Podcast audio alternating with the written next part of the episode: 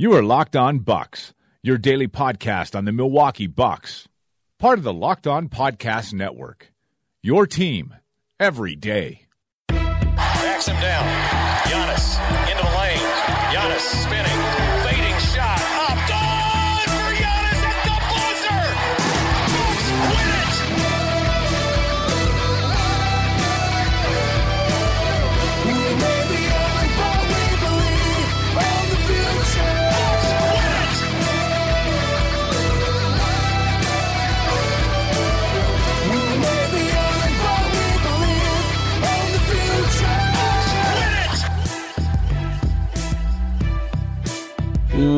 Welcome to Locked On Bucks. I'm Eric Nehm. Joining me as always is my good friend Frank Madden. And Frank, the Milwaukee Bucks are four and two. They beat the Atlanta Hawks today 117 106. We are recording Sunday night 9:30. They beat them this afternoon and dominated wire to wire pretty much, right? Like uh, I, I think that's that would be the way I would uh, attempt to describe what happened today. Uh, I feel like an 11 point win, you can't say domination. I, I feel like they, they were a little, I mean, it was kind of weird. Like they never, it never really got, you know, um, nervous, I would say. Isn't But- that domination? Like never feeling nervous at any point? Yeah, but I mean, Giannis and Middleton both both play 30 minutes, like 38 minutes, you know, I, I don't know. It, it felt like they had to keep playing good players in order to not get nervous. Um, and so I think you know, especially early on, I kind of was like wondering, especially in, at points in the first half. I think they were up by as many as 23. You know, has this become a game where DJ Wilson and Sterling Brown play a majority of the fourth quarter? And to me, that's like a domination. This game was more like, oh, we don't really believe that we that we can rely on our scrubs, and it's going to be close enough to to like need our good players. With no Monroe, could you ever have that? Like with this bench unit? Well, sure. I mean, Sterling Brown could play. I mean, who you know, like Rashad Vaughn got the random, you know, bench minutes, but if Giannis plays the entire fourth quarter, I mean, to me, that's not a blowout. Or it's just you know, you could say you could say you could say Jason. I mean, Kidd kind of backed himself into a corner a little bit because like normally he gives Giannis longer blow at the end of the third. Tonight, Giannis. By the way, Giannis, with a performance that NBA.com's Twitter account referred to as solid uh, scores 33 points on 14 out of 21 shooting. Um, what was it? Tw- 11, 12 rebounds, uh, Eleven rebounds. 11 rebounds, five assists. Um, and, uh, you know, just kind of ho hum, uh, just, you know, like putting up those numbers. Um, but Giannis got uh, a 55 second blow at the end of the third quarter and then came back and played um, all but like the parts of the last minute of the fourth quarter. So, um, yeah, it was it was a little weird in that it was like you could tell Kidd still didn't like really trust his team to I mean, you know, again, like we, we didn't see DJ Wilson and Sterling Brown until the last minute of the game. Jason Terry and interestingly DeAndre Liggins didn't play at all. So basically Rashad Vaughn, who we can talk about in a moment, um, Rashad Vaughn with a huge uh, four out of six shooting night off the bench for 12 points. Pretty much all those threes coming in the first half as the Bucks kind of blew open the game. Um, but yeah, I mean, uh, you know, they went what 11, 11 deep, um, and two of those guys came in in the last minute. So, um, you know, I, I think certainly if this was a laugher, you'd see even more guys play. I think you would have seen an all bench unit, you know, much earlier in the fourth quarter. So anyway, we're kind of splitting hairs a little bit here, but um, you know, bottom line, you know, I look at the, I, I think the offense certainly uh, gets the kudos today. 118 points per 100, uh, 13 out of 26 from three. They were, you know, great shooting the ball, moved the ball really well, 30 assists, uh, 14 turnovers. So again, pretty pretty tidy night offensively, led by Giannis, and we'll talk about Khris Middleton. I'm sure had a great second half from Khris, 27 points, nine assists, seven rebounds.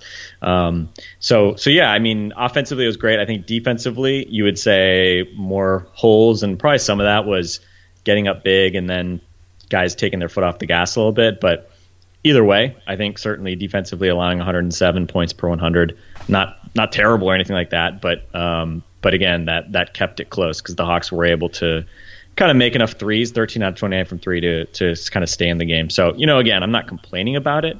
Um, could it have been a more comprehensive victory? Yes. Was it a double digit win? And I don't, did the Hawks ever get it below double digits? I don't know if they actually No. did. So Um, it, it, was still comfortable, but not. I would I would only stop short of saying a dominating win. But either way, you know, I will take pretty much any road win by double digits, and um, obviously a Hawks team that uh, is not going to be very good this year. But uh, by the same token, I mean they shoot so many threes. They're they're you know they drive and kick. They're one of the hardest driving teams in the league, even though they're not great offensively necessarily. Um, but they drive a lot, they kick it out, they shoot a lot of threes. Um, you know, we saw what happened in the preseason with a Bulls team that that shot a bunch of threes and they happened to go in, and the Bucks didn't shoot well, and it was also the preseason. But you know, the Bucks lost a game like that. So certainly tonight, another game where if you don't play well offensively against a team like the Hawks, you never know any given night so or any given afternoon so um, I, I, am content with a win but yeah you know could could could have been a bit more comprehensive. See, the reason why I feel like splitting hairs is important is because I I don't know if I can analyze this game. Like the Hawks suck. They're terrible. And the Bucks went up what? Giannis scores the first 9 assists to Tony Snell for 12 and they go up 12 to 2 and then uh, maybe it got within single digits at some point in the first half, but after that it was was double digits the whole way. Like I watching the game, there was never a point where I was like, "Oh man, the Bucks might blow this." Like never. I, I didn't feel that once. Um, so yeah, and I get like you could have just pushed it up to 25 and the scrubs could have came in, but man, that that was, I mean, as thorough of a beatdown as you can get without your without your best players staying out the entire fourth quarter. And I just don't. Maybe the I wonder if the Bucks actually have a game like that in the in them. Maybe that's a different conversation. Um, but yeah, Giannis was great from the start. Um, I, I'm curious now to see if this is what we're going to see against bad, bad teams. Uh, Giannis knew no one on that team could cover him.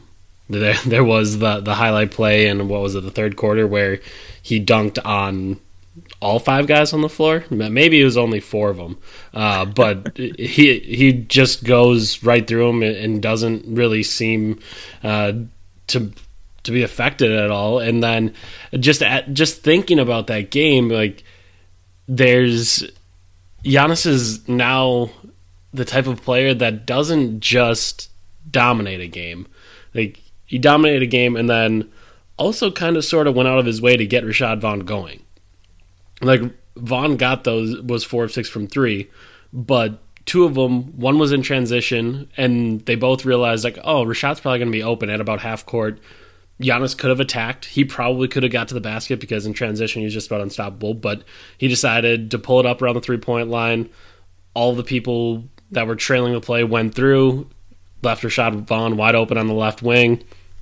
Simple pass, three, just like that. And then a few plays later, he's posting up, and again, he probably could have pivoted four or five times, put his shoulder down, and dunked, but instead it was a kick out to Rashad Vaughn, and there was another three. And I, I don't know, you're just seeing a, an entirely different level of basketball played by Giannis this year. Uh, obviously, the the numbers are staggering, but just the effects that he can just the effect that he can have on winning and then also getting other guys involved. Like again we struggle with comps but that's LeBron stuff. Like that that's what LeBron does. He he finds a way to get those other guys going. He finds a way to get Boobie Gibson a big contract uh, a, a way to be a viable NBA player. And again I don't know if that's what he's done for Rashad Vaughn uh, today. Is the clock is ticking on Rashad Vaughn in his fourth year uh, extension, but uh, it, I, I, was just I, I, just came away totally. Again, this is a strange day to say blown away, but when you start to see Giannis do all of those little things and be able to think outside of himself about being able to think outside of okay i'm i'm just going to go dominate this game. I'm just going to go score. No one can stop me. To start thinking about how i get other people involved and how i, I can make my teammates better. Like that's that's really special stuff. And uh, he he's he's incredible. Yeah, I mean, uh, as you mentioned, Rashad Vaughn here, they have until the end of the month to make a decision on his fourth year team option. He's under contract, obviously, this year, fourth year player option at two point nine million, and um, you know, earlier in the summer, especially after summer league, I probably would have thought like, like well, I mean, I, I guess you pick it up because it's not that much, and you know, I don't know. He's so young. Maybe you just keep rolling the dice and just sort of see if, uh, you know, if maybe he, he kind of pans out. But um, I think over the last few weeks, you know, we've both kind of turned around a bit on that, especially with the Bucks and you know obviously the the ongoing tightness of their luxury tax situation moving forward. Um, Three million dollars is a, is a big deal, and, and you don't want to give it to a guy that you don't think can help. And um, for Vaughn, who's been inactive the last few games, uh, to come off the bench, get you know early early run, kind of in the slot that DeAndre Liggins might otherwise have gotten in the last few games, uh, um, to come in, you know, have the composure to shoot his, you know, moonball high arcing threes and uh, and hit those and and you know help kind of blow the game open.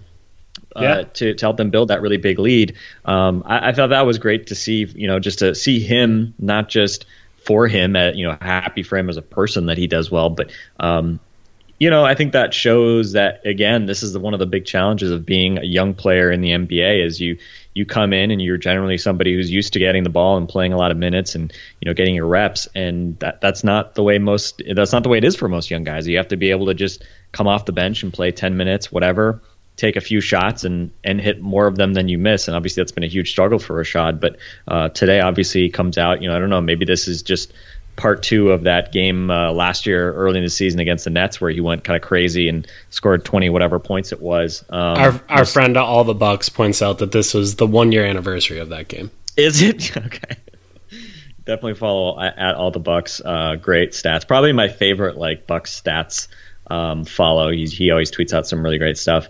Um, but uh, but yeah, it was interesting um, to see him kind of come in, and, and obviously the guys were looking for him, and he had some good looks, and and he paid him off, and, and certainly I think what we saw today, especially in this, I think in the second half in particular, um, we saw the Hawks try to go with some smaller guys on Giannis. They started off with Mike Muscala, which you know I, I tweeted out before the game. I think that's probably a better bet than trying to go small, just because. Um, small guys, I mean, you know, in theory, you're thinking, oh, he can, the small guy's going to be able to stay in front of him. But the way he can euro step and just overwhelm people and outlength people and outstrength people now, I just think we've seen small guys just really struggle to to handle him. And I think big guys, I mean, Al Horford is a unique player, obviously. Not every team has an Al Horford, but I thought Horford did a really nice job. And, you know, put put bodies, uh, put a big body who at least can't, who at least Giannis can't just kind of bulldoze through. Yeah. Um, but and, either and way, I, Mike Muscala gives up, you know, 13 points or 11 points in like a few minutes, right? Like it didn't yeah. really matter. So I was going to say with small guys too, the advantage would obviously be like, oh, you can crowd him, you can right. uh, use your quickness to stay in front of him, but if he has these insane, just insane strides, and I don't know if you ca- caught uh, Chris Herring's piece, but the the length of Giannis's strides is I don't even know so much longer than the average NBA player, like maybe like five feet longer if I remember yeah, correctly. Like fifteen feet versus fifteen 10. to ten point eight yeah. or something like that. Yeah. Uh, so it's ridiculous. So like the advantage you have by putting a small guy on him is just totally gone because if you crowd him and he uses one of those insanely long strides, happens to get around you, well, then he's in free. and good luck to whatever big man is back there. Um, and, and he's gotten good enough at playmaking that it's just not a, a, good situation. So then you're in the same spot where with big guys, it's okay. Well, now you have to give them space, but if you give them space, you've given them a head start, and he's just going to hit you with the right. euro step that a big dude's never going to be able to stay with. So you have to hope that I don't want to say I'm not going to call Al Horford a unicorn, but it, I guess for bigs it is kind of a unicorny type skill set. Like you have to be strong enough and quick enough. So like a guy like Thon Maker, who we think of as a guy that is really great in those situations, well, he's not strong enough for for Giannis. Like Giannis, he'd be able to stay with him, and I'm, I'm sure he'd be able to pressure and kind of hurt Giannis a little bit. But eventually, Giannis would just be stronger than him and put him under the rim, and that would be that. So you have to kind of find this this strange it, that Venn diagram that overlapping part of that Venn diagram is very small for NBA players anywhere, and uh, it's just kind of interesting every every game thinking about the other team's lineup and being like as we're previewing games like okay, who is a good matchup for Giannis on that roster? And most nights you're not going to find one, and especially with teams at the bottom of uh, the Eastern Conference, bottom of the Western Conference, the bottom of the NBA, like one, they're probably not going to have that guy, and then they're just not going to have the talent to be able to make up for that. So uh, you would hope that this is what games more often look like this year from teams that you feel are, are regularly or that should be at the bottom of the NBA. Like the Bucks should do this to them this year because Giannis should just be so overwhelming that you can have games like this. And uh, I tweeted it out and uh, mentioned like when was the last time the Bucks kind of did this from wire to wire against a bad team? Uh, and you jokingly said, well. You, you said the Raptors game three, um, which is accurate. I, I wasn't. Uh, I wasn't joking. I just didn't. I didn't like uh, the bad team part didn't register with me. But, um, it was a good more, singer. More, more impressive to beat a good team uh, wire sure. to wire, but um, but yeah, I mean, your point is taking care of business, right? Like, yep. t- can you get to the point where Absolutely. you're just consistently kind of taking these teams out. And um, by one other thing, just before we kind of depart from the defending Giannis thing, um, second half that when they did have some smaller guys on him, um, we saw more consistent doubling uh, from the Hawks.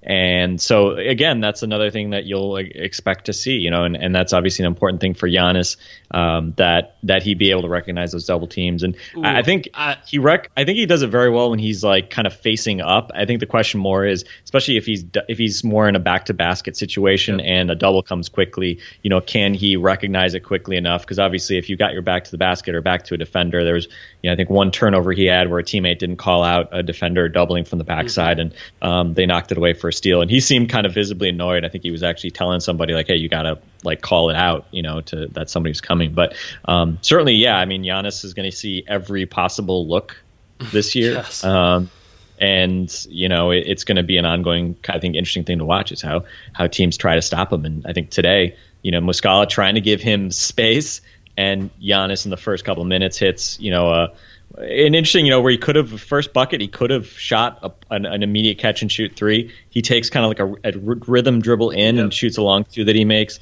um, and then pulls up. Uh, I don't know if it was the next possession or a possession after. Um, pulls up for a right wing, you know, easy three in transition that uh, that he buries, and um, that obviously kind of set the tone uh, for the rest of the game. So you know, and again, I mean, Muscala at various points was like shagging off him even more as the game went on, and um, you know, Giannis generally very patient though. He's you know he's not going to just jack the three every time he's open.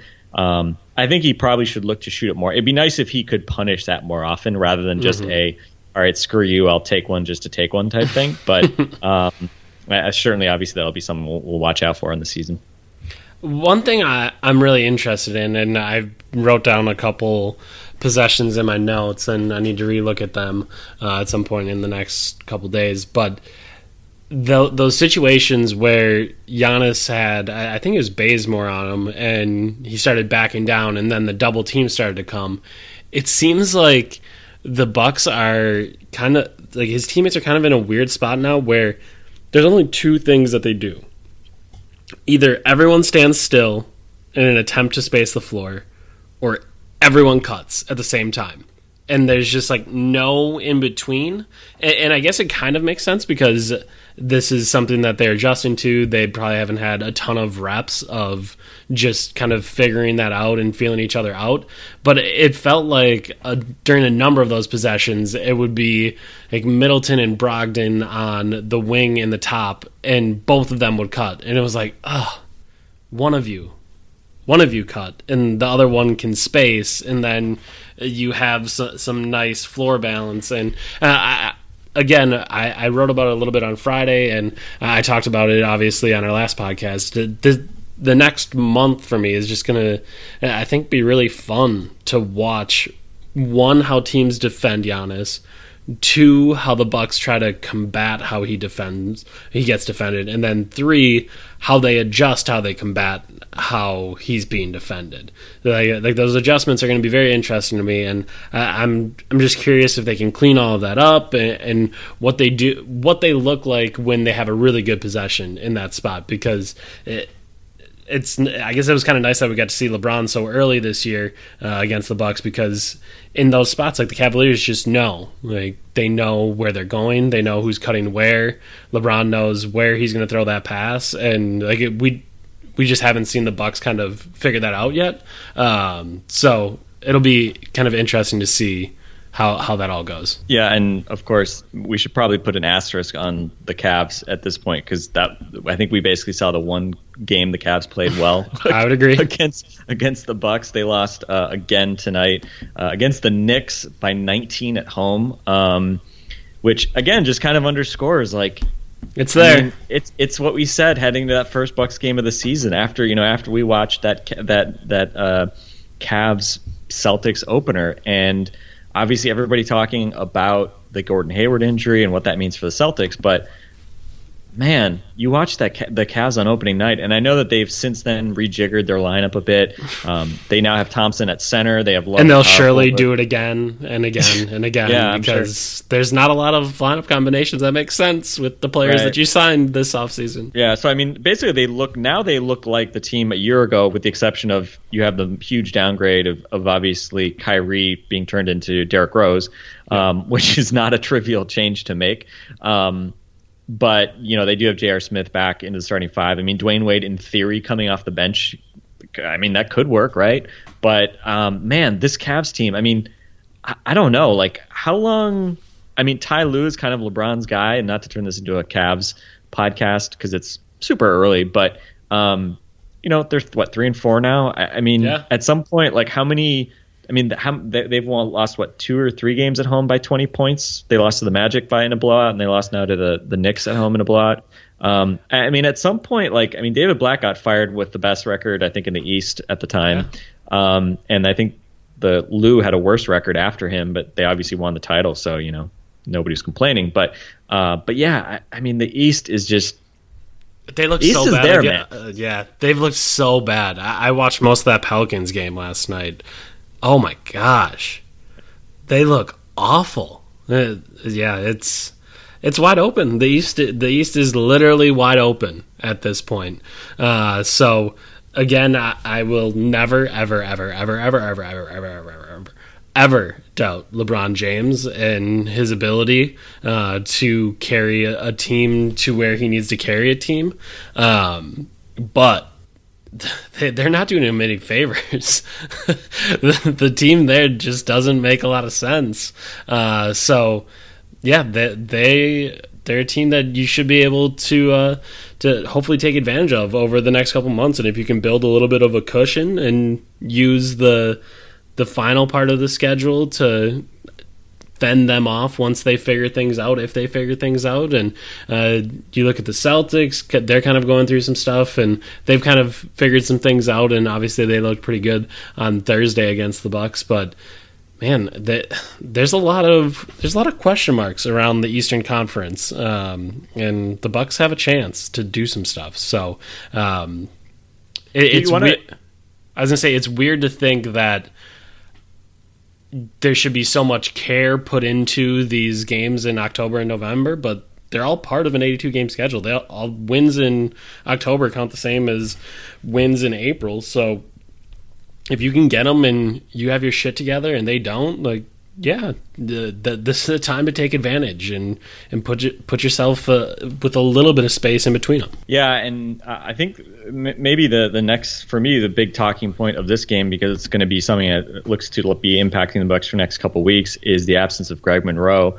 Um, and obviously today you look at the especially the way the offense performed. Obviously, Greg Monroe being out with uh, left calf soreness, we heard about that. Um, was it earlier today? I guess we heard that Greg Monroe was going to be out today, and then after the game, Jason Kidd told reporters that they were going to basically have him sit out a couple weeks. This is something that has been bugging Monroe uh, since training camp, um, and apparently aggravated something uh, in the game against the Celtics. Um, and I, I guess first off, I'd say you know hopefully that soreness maybe is is the reason for for some of Monroe's struggles. Obviously, uh, he's like one of the guys that had not been playing well Yep. Um, in the early part of the season, um, you know, had at times, you know, just been flat out benched. We saw a lot more of John Henson in no small part because of Greg Monroe just not looking like a guy that certainly you'd want to finish games with. I don't. I'm trying to think if Monroe has closed any games at this point. Maybe maybe so. he did at some point, but I I don't really remember. It seems like Henson's been the guy, and um, you know we hear that he's going to be out a couple weeks, and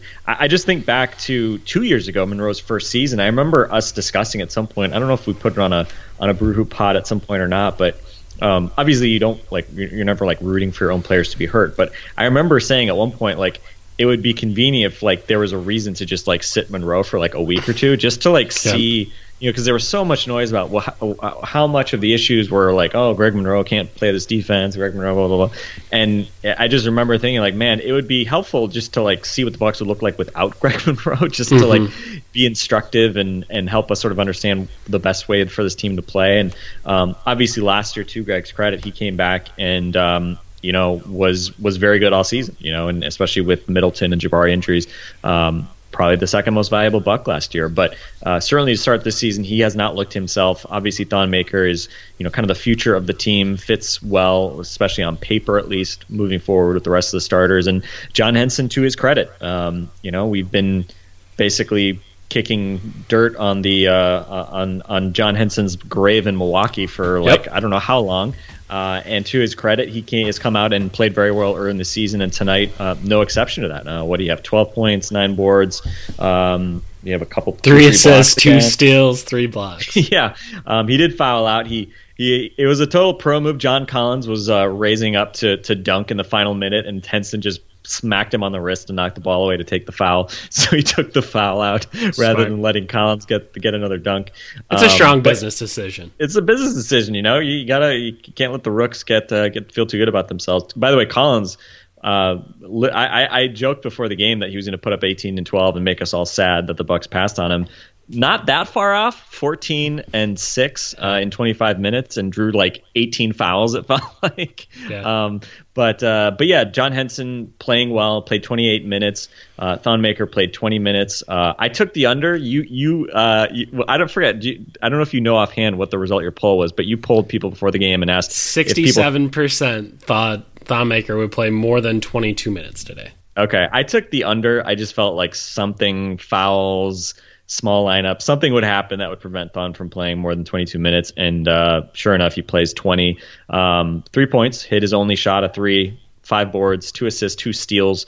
Um, he's averaging almost three steals per 36 minutes right now, by the way, um, and and generally kind of I'd say fitting in pretty well. But um, you know, I think Henson has been kind of the story at the center position, you know, which again we didn't necessarily expect, but at this point we should never expect the expected from the buck center position. We should just always yes. assume that the person we don't expect is is going to come come back to and uh, and and be the guy to actually get minutes. And um, henson played well today you know had a couple of I, I would say blocks that really kind of came not out of nowhere but were let's say out of area blocks where he looked to mm-hmm. be not not close enough to make a play and he did um, and so I thought he was good again and and again Henson's been very solid this season so far, and the lineups with him and the starters have been very good. Um, tonight it was encouraging. I, I tweeted before the game the starters coming into this game were minus 16 in 44 minutes a year ago. Um, they were uh, plus 16 in like I think like 135 minutes. They didn't play that much together just because of Khris uh, coming back late and and Thon obviously not getting a ton of minutes. But um, the starters had very much underwhelmed, at least in terms of plus minus so far. Which again, over a large sample, you got to have your starters giving you leads, not yep. not giving you deficits. And tonight they were, uh, I think it was plus 13 in 15 minutes, so we saw a lot of them, and uh, and they delivered, including obviously that that early lead. So um, the center position I think is going to be interesting to watch, just because um, you know we probably have uh, mentally been assuming that Greg Monroe would is not going to be the long term solution in Milwaukee. Uh, uh, certainly, he hasn't been starting for the last year. Um, and now we're going to see the next couple weeks. We're going to see how Thon Maker and John Henson play. And um, again, we talked about there not really being excuses for the defense not to play well. Um, I think the last remaining excuse just kind of got put on put on ice for two weeks. So um, I, I, am very curious to see. I, in the words of Eric Nehm, I would say I am fascinated to see what this team and, and particularly what this defense looks like with Thon Maker and, and Mirza Teletovic, or sorry, and John Henson getting the vast majority of the minutes in the middle. I mean, I think it's clear. John Henson is clearly just going to earn his contract over the next three years. oh no, that's not going to be the. Actually, maybe it is. I don't know. I uh, we always joke about it. Obviously, uh, John Henson has had these hot streaks before. I'm trying to think back to what was it January of 2015 2014 and the Bucks had a real nice month defensively um, it was right after Larry Sanders had left the team and Henson kind of stepped in and uh, he was just exactly what you wanted in that position. He was all over the place. He was blocking shots. He was getting steals. He was uh, rebounding. He was giving good effort. And I, I don't know. It, with Henson, uh, if you have a theory, if you can figure out what makes him tick on the nights that he ticks and what turns him off on the nights that he seems totally inactive, I would love to know. Um, if you have one, send it to us. Uh, but it's just it's baffling at this point. Honestly, like I, I, I have no reason.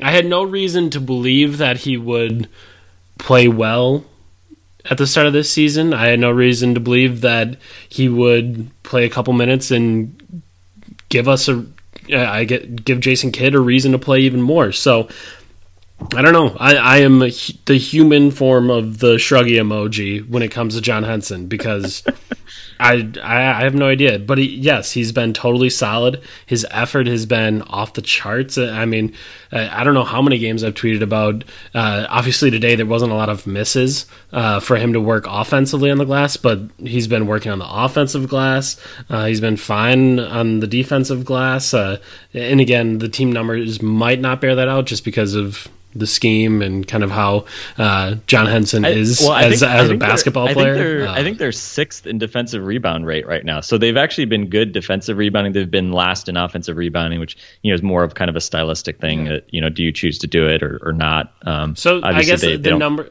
the numbers do bear it out that yeah. that they have been good on the defensive glass.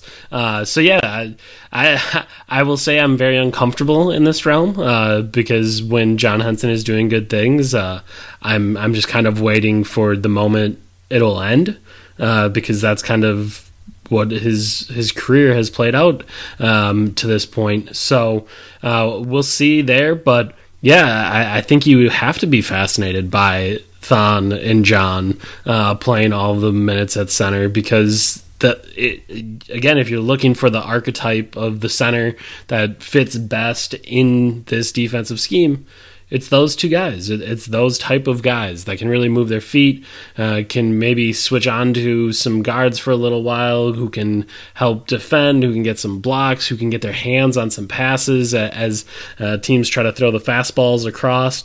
Uh, so I, I think it's gonna, it's going to be a very telling two weeks, if two weeks can be telling. Um, but th- there's, uh, I, I, think, a number of teams that should challenge the Bucks in those two weeks. Uh, you look at the upcoming schedule: OKC, Charlotte, Detroit.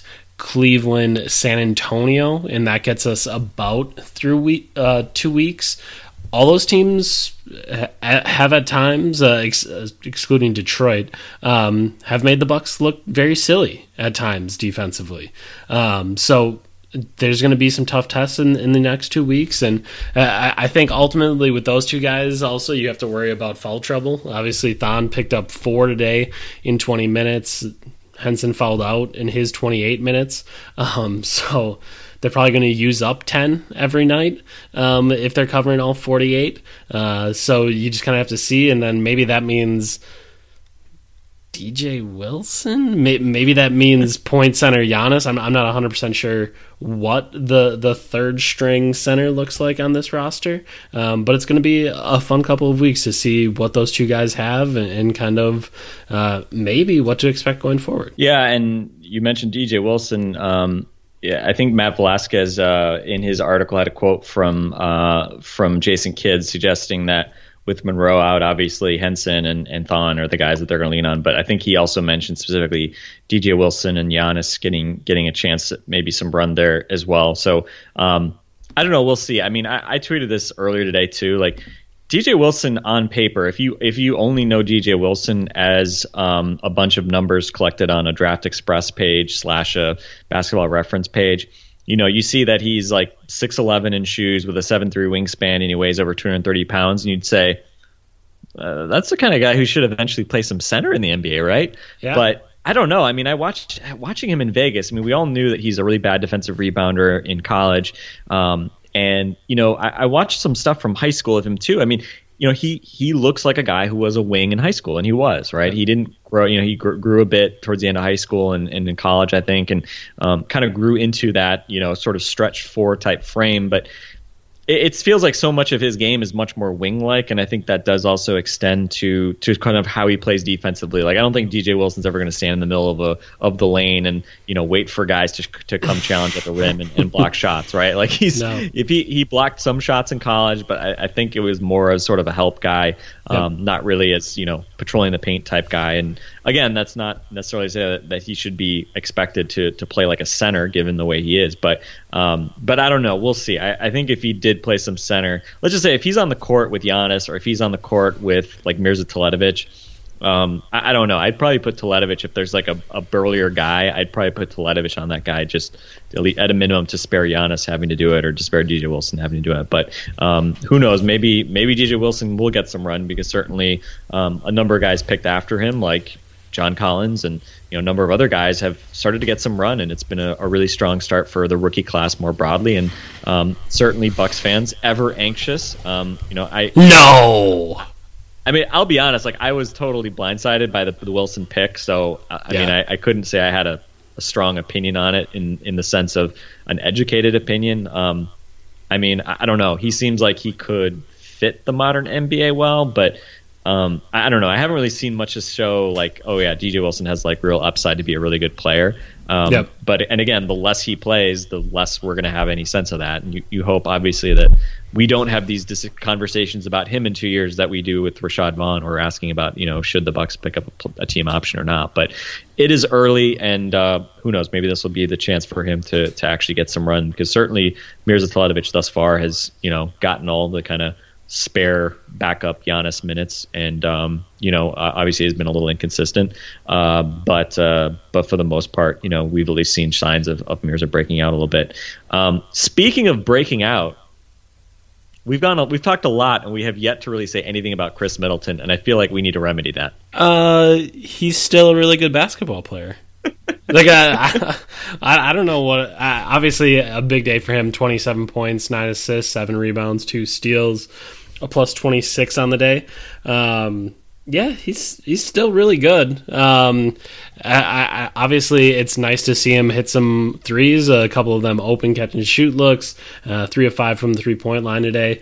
And yeah, it, it was a rough start again for him today. I think two of eleven at halftime, uh, and he ends the game nine for nineteen, so seven of eight in the second half. I think. Tw- uh, I'm trying to think. Twenty-one points in the second half, maybe twenty points in the third quarter.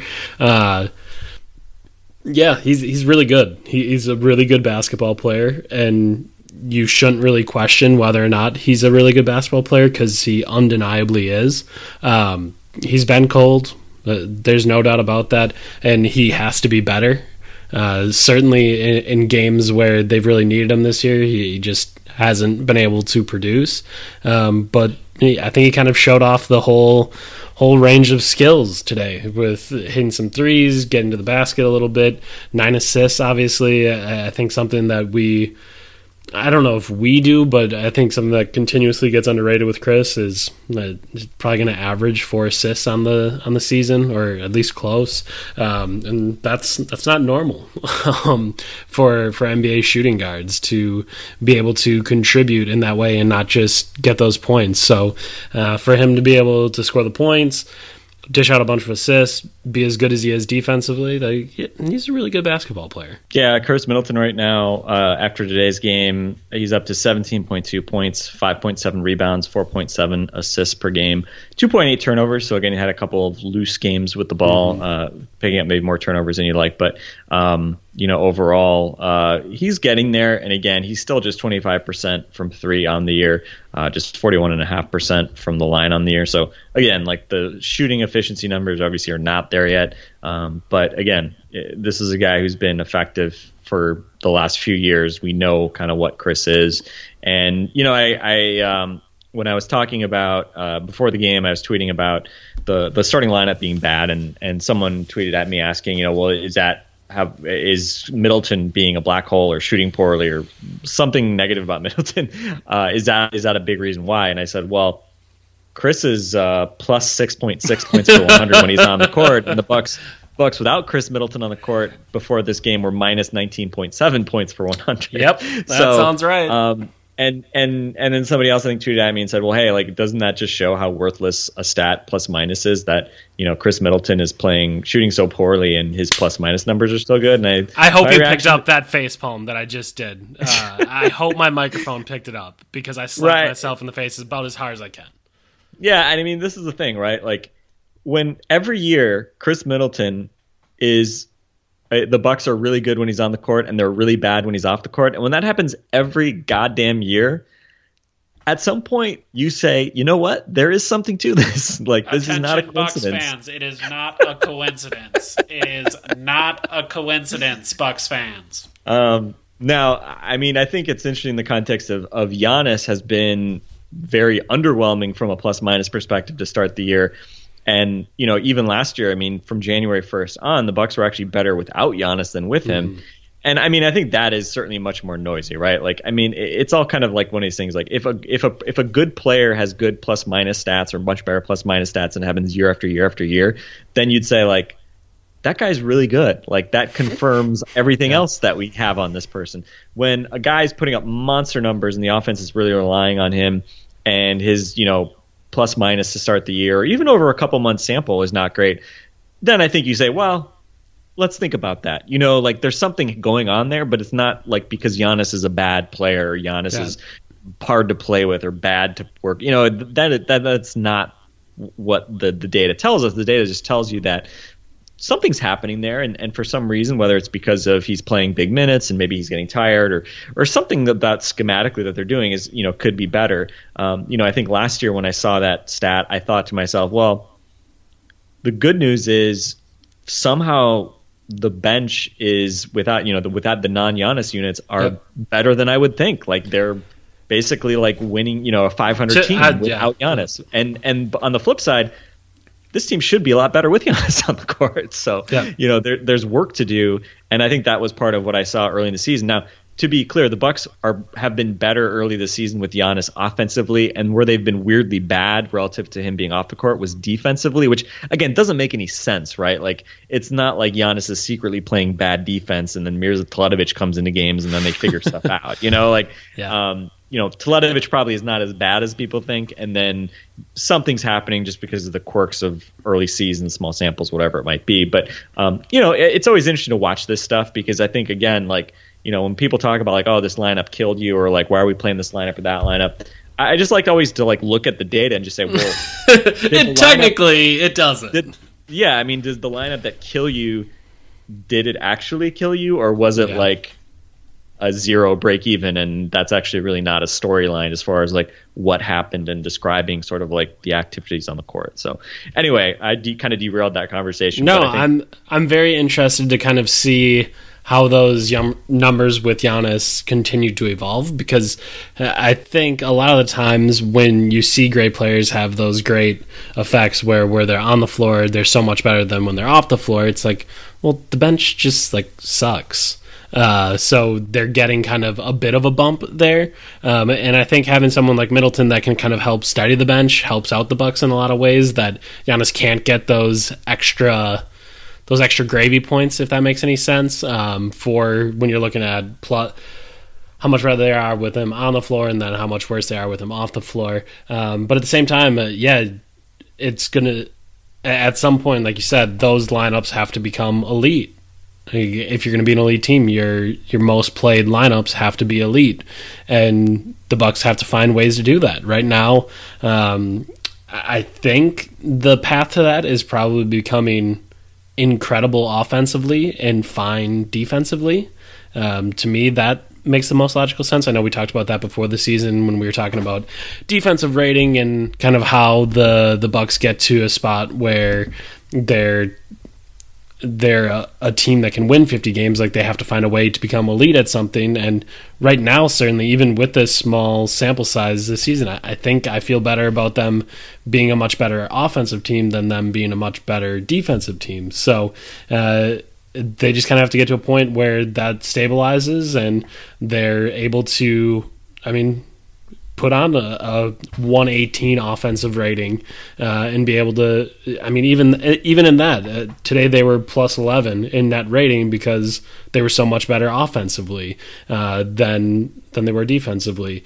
So i, I don't know. It, it's going to be fun to to see how the how Giannis's elite status uh, turns into play on the floor to production and effectiveness in that starting lineup and in those major minute lineups. Yeah, it'll, it'll, be interesting to see. I mean, John Henson, a guy who who has often you know not looked great by plus minus lineup metrics. You know, last year, I mean, let's remember John Henson a year ago started a, a bunch of games in a row early in the season, and you know the starting lineups were were not great from from everything I recall. And um, so far, he's actually leading them in on court rating. They're they're plus fifteen point seven with John Henson on the court, and um, so again, you know, you can't control a lot of that. Um, you know, for for somebody like Giannis, for instance, like you know, literally that his his rating, especially the fact that his the the off court the the Bucks off court rating on defense is so much better without Giannis. Um, that could literally come down to like you know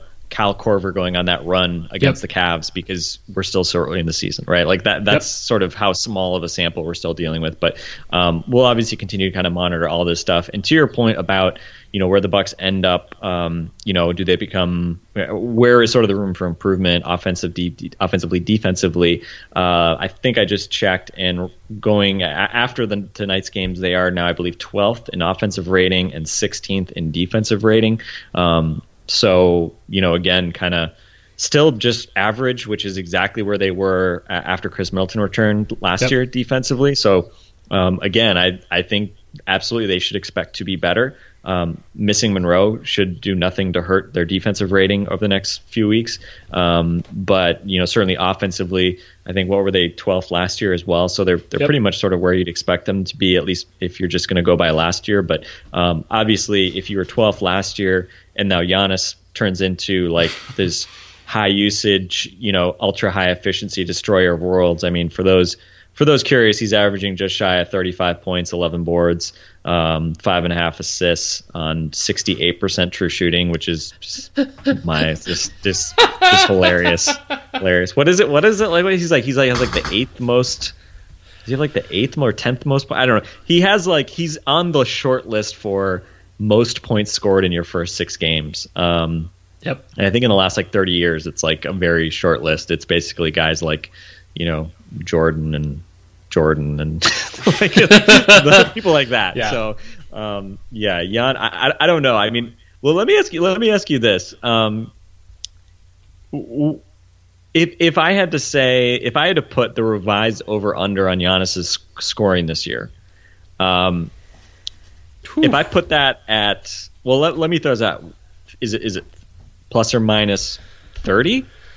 Like, is that is that Man. where it should be? I mean, he, the number's been coming down here a little bit since starting with you know uh, 37, 34, and 44. Um, but still, I mean, he scored 30 plus points in five out of six games at this point. He had 28 in the game he didn't. Um, I mean, do we do we is is the question mark whether or not he gets 30 points a game or like do we think he's still sort of doomed to not doomed i mean let's let's be honest but is he going to regress more towards like 26 or 27 I, I don't know. I mean i'm still trying to kind of wrestle with this because i'm so excited about the idea of Giannis being like this next level like elite historically elite scorer that i i'm almost sort of i don't know i don't even want to like talk about it on some level but here i'm asking you anyway so last year, Westbrook averaged 31.6. Harden averaged 29.1. And I'd have to look at their usage rates, but I would assume Giannis's is probably not quite to that level. Actually, I'm not 100% sure. I, I, would have to look at this year um, and see exactly uh, where they were, but he just does it so efficiently that even if he doesn't have that same usage rate as those guys that it might not end up mattering 100%. And yeah, Giannis is second in usage rate right now uh, at 34.8 according to basketball reference.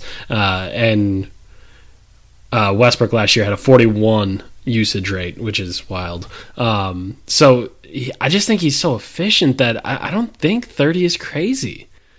And again, there's probably going to be a point where maybe the assists get a little bit of a bump and he start he starts being forced to pass more because they other teams just kind of decide that okay, uh, if you're Giannis, you're not going to score, and we're not going to let you kick it to Khris Middleton. So, okay, Tony Snell, Malcolm Brogdon, and Thon Maker or John Henson, go score. Um, and and even at that point, we, we saw a, a crummy team try to put three guys on Giannis today, and he just finished through them. So I'm okay with the the over under being at 30, and uh, I think maybe I take the over, but that's just such a crazy thing to come out of my stupid mouth. Um, I I really want to see him score 30 points a game this year. I would I would love that. I think I mean, I don't know in the modern NBA. I don't think it's probably ideal to to to need any individual player to score 30 points a game. If that if that makes sense. Like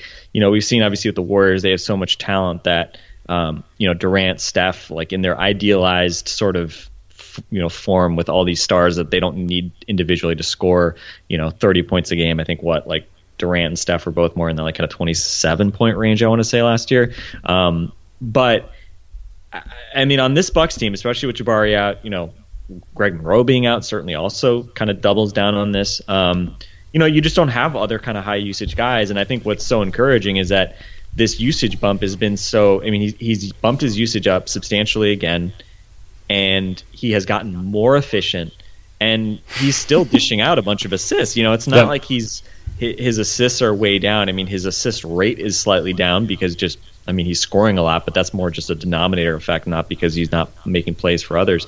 Um, but you know, again, I mean, you look at his his per minute numbers; they're basically the same assists per minute as a year ago. His yep. rebounds are up. His scoring um, is up 40% per minute heading into today. Um, so maybe it'll be down slightly. But I mean, is, is this, I mean, it's going way up, right? last year he was at 60% true shooting. This year at 67.5. That was coming into the game. I think he's around 68% um, after this game. So, um, so yeah, I mean, I, I think. I, I, think it's bound to come down a little bit, just because, yeah, I mean, teams probably begin to double more. Um, but but that obviously doesn't necessarily have to hurt the Bucks. You know that that just means more open shots for for other guys. And um, you know, it's I'd be curious. I think today all of his assists, I want to say, were were threes. I know he had a couple nice passes to Henson that, where he, when he couldn't finish, um, but I, I, think all his assists that he was credited for were threes. He had another assist that was to Tony Snell that was just, or sorry, that was to Malcolm in the early third that was just given to Tony Snell, which I complained about to uh, everyone, and it probably is not going to get corrected. Um, but uh, but yeah, it's it, I mean, what he's doing now is is incredible, and I think the the only question is can he sustain just sort of the the, the scoring efficiency that that he's getting. I don't think he's to. I mean, he's not going to get less touches, right? I mean, maybe over the course of the season, maybe if when Jabari comes back, but I mean, Jabari's not going to be like super high usage coming off an ACL right away. So, um, so yeah, I, I, think it'll be interesting to see. But I think, you know, again, I think he can be a mid 60, mid 60s in true shooting and, you know, get all this usage. And so, yeah, third, I mean, to maintain 30 points per game, I think that's totally reasonable. Yeah. Um, and I think on this team, it might actually be needed. I think long term, you probably would like to have somebody else who can take the pressure off a little bit. Just so you're not, you know, taking the pounding and you know having to, to you know, especially because he's, he's as he's gotten more physical. Like I mean, again, he's not just shooting jump shots and taking wide open, you know, dunks and things like that. He's having to work really hard for these points. Um, but uh, but yeah, I mean, it's it's just so much fun right now seeing him kind of night in and night out do what he's capable of doing, and um, you know, obviously to see the team move to four and two, you know, okay. Uh, could they be a little bit better? Yes. Have they been awesome? No. Um, but certainly the next few games coming up, I think, will be a good test with uh, first Oklahoma City on Tuesday, and then uh, some some difficult road games, or some difficult road games, and some just kind of over, you know, so so difficult road games. But mm-hmm. um, you know, a good uh, a good test for them. I think technically the Bucks are the only team in the East that is undefeated on the road, but they're only two and zero. Oh. So um, we'll see if they can kind of continue to make hay. And certainly, I think the Thunder will be a good yardstick because obviously uh, they are a team that has stars and they have that Westbrook guy who's, whose whose usage is way down, but um, they they have a number of guys who who certainly I think can can put pressure on the Bucks and um, a number of guys in George and, and Roberson who at least have some chance of defending him, but um, Yeah. we'll see on Tuesday if they can. All right, um, let's try to wrap this up. 16 points, four assists, two steals, one rebound for Malcolm Brogdon. Ho hum, he just keeps Yeah, being keep on keeping on. and the yeah uh, he took a step over the offseason and um, I, I know it was something that we weren't 100% sure what another step for malcolm brogdon would look like. I, I think he's doing a really nice job finishing at the rim. Uh, he's gotten better at some of those high glassers. He had one in the first quarter tonight this week or yeah tonight where it was just like oh wow. Like, that's not something he used to finish. So he keeps getting better, which which is impressive. And um, even if there isn't the the chance that there's a, a superstar inside Malcolm Brogdon, there's clearly some room for some potential improvements. So that's a good thing. Um, let's end here. Rashad Vaughn. He scores 12 points. He goes four of six from three, three rebounds, two assists. He has until October 31st. At, is it at midnight? Midnight Eastern? Uh, I, I don't know. I think that's when the It, deadline it's is. this week. It's this week, and you know we'll, we'll find out very quickly if it's happening or not. Yeah. So, I need a prediction, Frank.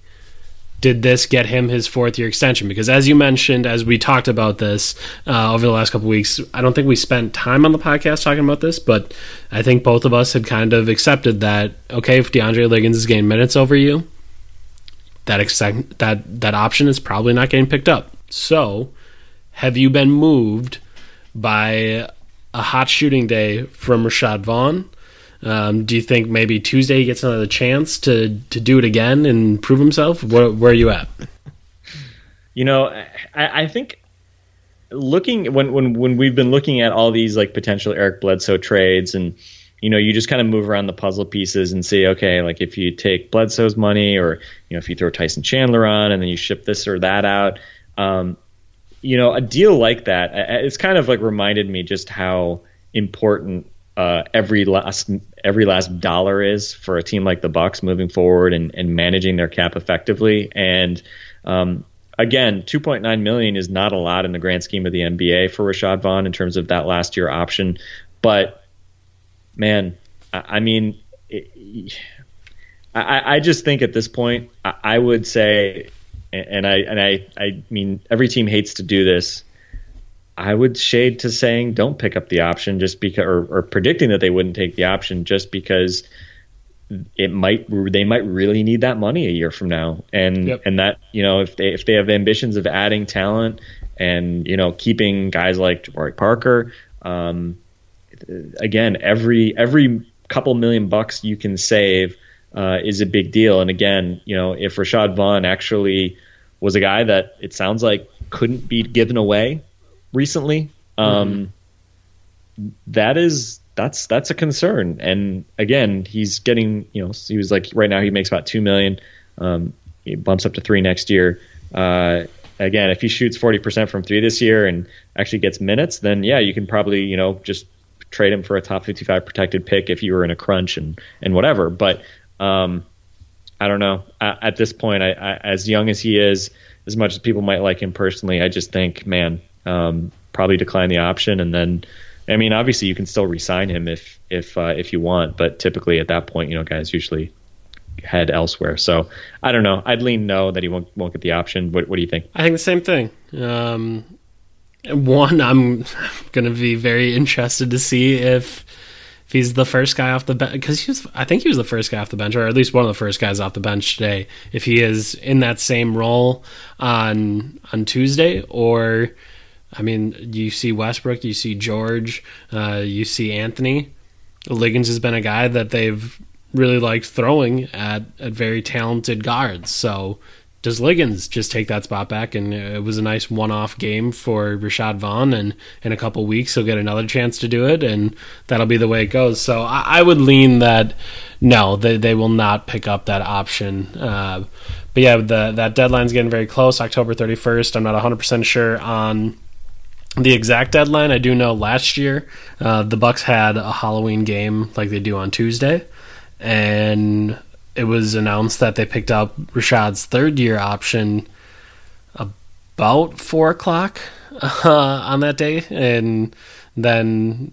I mean, obviously there was a game that night, so um, it wouldn't be out of the realm of possibilities that the the Bucks do that again, where they pick it up at the last second. But uh, I would lean no. So uh, I think that's going to be it for us for today. Um, we are going to talk a little bit tomorrow.